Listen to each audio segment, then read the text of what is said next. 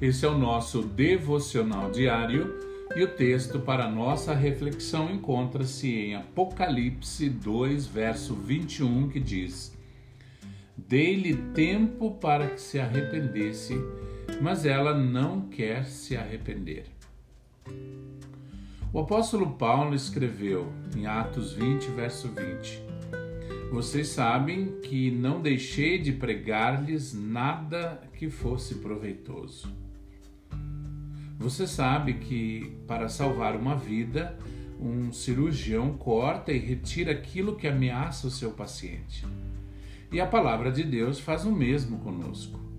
Uma das advertências de Cristo para a igreja em Tiatira foi: Dei-lhe tempo para que se arrependesse da sua imoralidade, mas ela não quer se arrepender.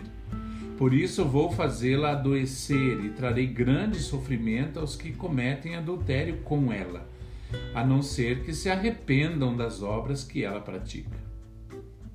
Quando você está andando na beira de um penhasco, alguém que te ama de verdade vai tentar te parar antes que você caia.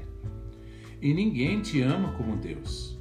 Porém, você não pode continuar ignorando as suas advertências. O pai do filho pródigo o recebeu de volta, mas o rapaz nunca recuperou a parte da herança na qual ele tinha direito.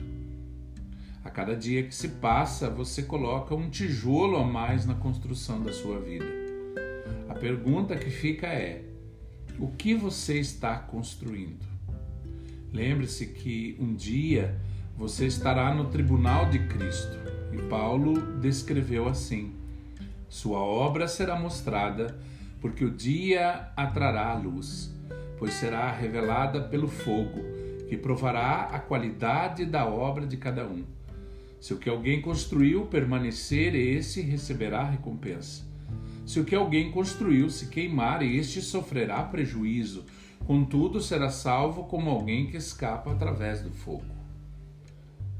As outras pessoas podem até pensar que a sua desobediência não é grande coisa.